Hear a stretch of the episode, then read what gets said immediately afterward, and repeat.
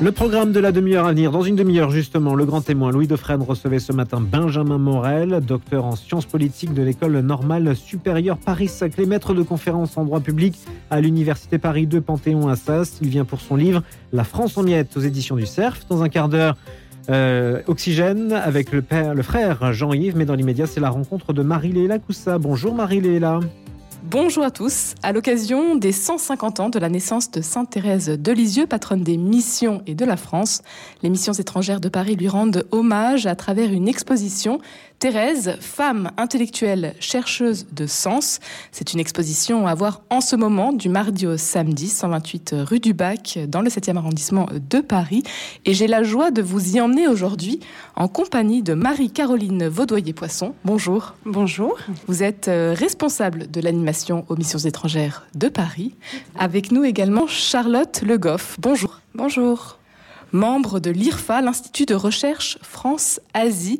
Merci à toutes les deux de m'accueillir ici, donc aux missions étrangères de Paris pour cette exposition, donc à la rencontre de Thérèse, femme intellectuelle, chercheuse de sens. Rien que ça.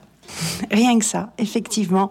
C'est euh, peut-être par son titre euh, ambitieux, mais en tout cas, ce que les missions étrangères de Paris euh, euh, ont souhaité à travers cette exposition, c'est bien évidemment de célébrer euh, la sainte, mais aussi la femme, et la femme dans tout son apport culturel, dans son apport au niveau des sciences humaines aussi, de son rapport à l'homme et de son rapport à l'amour de l'homme.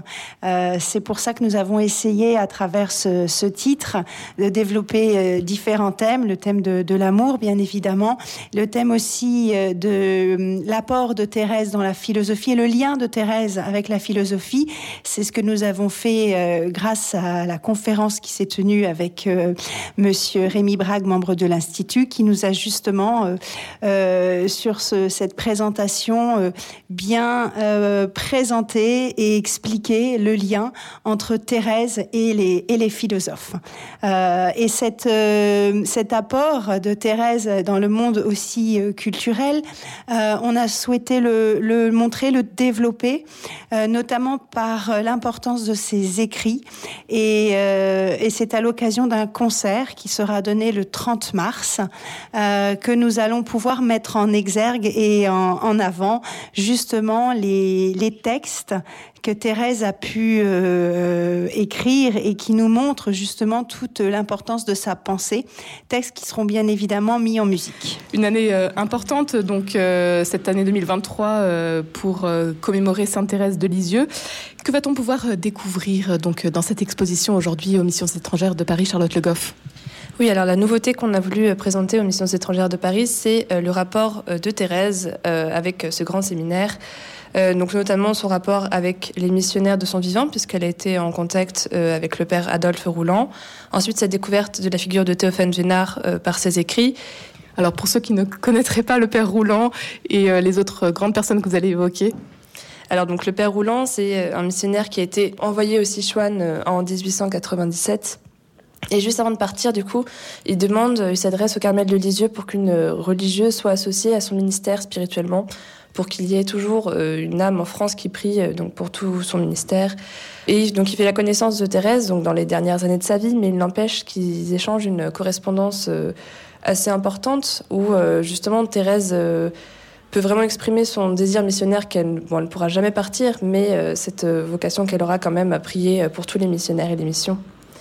Et la seconde figure que j'ai abordée, c'est celle de Théophane Vénard, donc qui est mort martyrisé au Tonkin et qui a marqué donc ses contemporains par un style euh, très élégant qui se rapproche énormément de, Thérèse dans, dans, ses écrits. Et euh, effectivement, elle, dira Mon âme ressemble à la Seine et elle en fera son angélique martyr. Cette exposition sur Sainte Thérèse, finalement, elle nous propose un double regard sur sa vie. Donc, d'abord peut-être euh, sa vie avec la famille, la vie familiale, et puis justement ce, lien avec l'Asie. Marie-Caroline Vaudoyer-Poisson. Oui, tout à fait. C'est ce qu'on a voulu euh, montrer et essayer d'être euh, non pas le plus complet, parce qu'aujourd'hui personne ne pourrait se vanter d'être, euh, de donner une vision exhaustive et complète de, Thérèse. Mais ce que nous avons voulu travailler avec l'association des amis de, Thérèse, dont Monsieur Claude Mignon est, président et que j'ai pu rencontrer, c'est à la fois l'aspect de l'amour justement que Thérèse a pu euh, développer et, exprimer tout au long de sa vie. Et donc, c'est euh, les fameux euh, panneaux qui ont été repris de, l'exposition Thérèse ou la brûlure d'amour, qui permet de, de sentir l'amour qu'elle avait pour les siens, sa famille, euh, ses amis les saints, comme elle les appelle, euh, et puis bien évidemment l'amour qu'elle a pour toute l'humanité, au-delà de, sa mort, l'amour qu'elle euh, qu'elle qu'elle a exprimé et qu'elle manifeste par une pluie de roses, guérison et, conversion, et ce message qui, qui fit le, le, tour du, du, monde, notamment à travers la diffusion d'une histoire d'une âme, et puis l'amour pour les hommes et les hommes de son temps. Et notamment, il y a euh, un accent qui est donné dans l'exposition sur euh, le meurtrier euh, Pranzini, qu'elle appellera mon premier enfant et qu'elle essaiera de, sauver à sa manière, entre guillemets. voilà. Donc, c'est une première partie qui utilise une exposition qui était déjà existante, mais auquel nous avons voulu, comme Charlotte l'a exprimé, compléter, que nous avons voulu compléter pour faire le lien avec les missions étrangères de, Paris. Euh, donc c'est pour ça que nous avons une, euh, équivalence entre les panneaux euh, autour de l'amour et euh,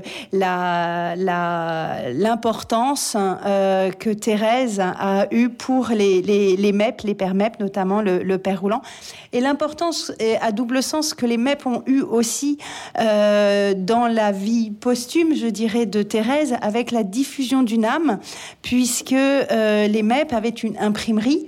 Euh, mais je sais que Charlotte euh, va être beaucoup plus détaillée, donc je lui laisse la parole justement sur le rôle de l'imprimerie des MEP qui a permis la, la grande diffusion d'une histoire d'une âme. Une carmélite au rayonnement mondial, donc. Quel a été son impact en Asie, Charlotte Le Goff? Voilà, tout à fait. Donc cette deuxième partie de l'exposition, c'est vraiment après la mort de Thérèse, donc une fois que ses premiers écrits atteignent le séminaire. Euh, on a énormément donc de, séminaristes qui vont demander au Carmel euh, d'envoyer plusieurs exemplaires pour les emmener avec eux en mission.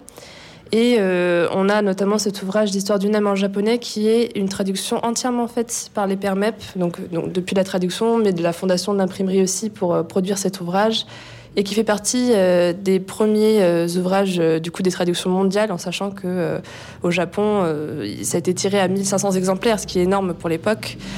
Euh, donc on a voilà vraiment la, reprise de ce message d'histoire d'une âme qui trouve un écho très important euh, dans l'émission avec euh, cet ouvrage et après avec toutes les statues de Sainte Thérèse qui vont venir être emmenées dans les dans les paroisses, dans toutes les églises. Que nous dit Sainte Thérèse finalement aujourd'hui, Marie-Caroline Vaudoyer-Poisson Aujourd'hui, elle reste un modèle pour de nombreux chrétiens. elle, elle nous dit de d'aimer au-delà de tout, de, ne jamais euh, baisser les bras, si je peux m'exprimer d'une manière beaucoup plus simple qu'elle ne le fait dans ses écrits, euh, et de croire en la force de Jésus. Euh, ça, c'est, je crois, et elle nous donne un message d'amour pour, pour tous, de, combativité aussi, et de, et de résistance. Qu'est-ce qu'elle vous inspire, vous, Charlotte Le Goff?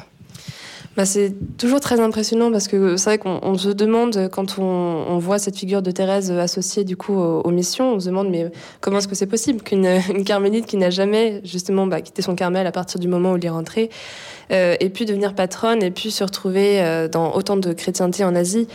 Et euh, c'est quand on voit la, force du message qu'elle porte et le retentissement, le véritable écho que, qui, est, produit justement par son ouvrage. Enfin voilà, c'est quelque chose quand même d'assez impressionnant. C'est d'autant plus impressionnant que euh, révélateur de la force de cette petite femme que l'UNESCO a choisi de l'honorer.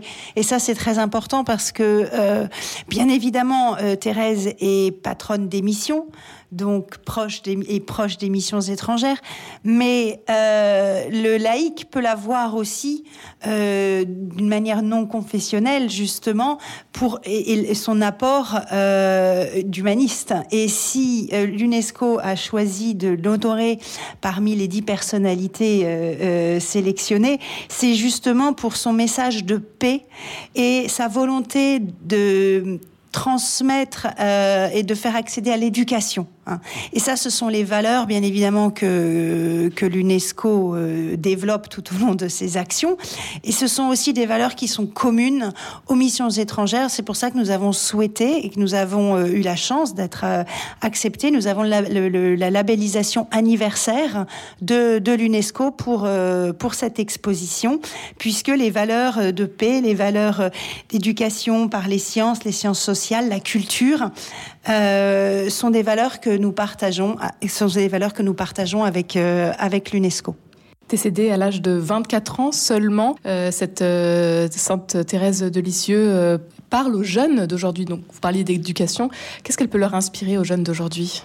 Un engagement un engagement puisqu'aujourd'hui euh, c'est difficile de se sentir euh, missionnaire, euh, mais en fait l'engagement et c'est ce qu'elle, je n'ai pas lu tous ses écrits bien évidemment euh, et je ne veux pas être, euh, je ne me, me considérais pas comme spécialiste, mais en tout cas un engagement qui peut être de tous les jours, un engagement de, de petites tâches, mais c'est aussi un engagement. Et on commence à, grimper une montagne en commençant par la plaine, entre guillemets, si je peux m'exprimer ainsi. Et c'est cet engagement qu'elle euh, peut... Euh, qui peut marquer les jeunes aujourd'hui, euh, l'engagement missionnaire, de s'investir aussi pour l'autre, pour son prochain. Pourquoi venir aujourd'hui donc voir cette exposition? Thérèse, femme intellectuelle, chercheuse de sens pour terminer eh bien, nous avons eu la chance euh, que le Carmel de Lisieux soit partenaire, euh, en quelque sorte, de cette exposition et exceptionnellement nous prête à la fois la palle que Thérèse a réalisée euh, pour le père roulant et à la fois une objet qui sort jamais du Carmel. Nous avons la coiffe du père roulant qu'il portait euh, donc dans son pays de, mission.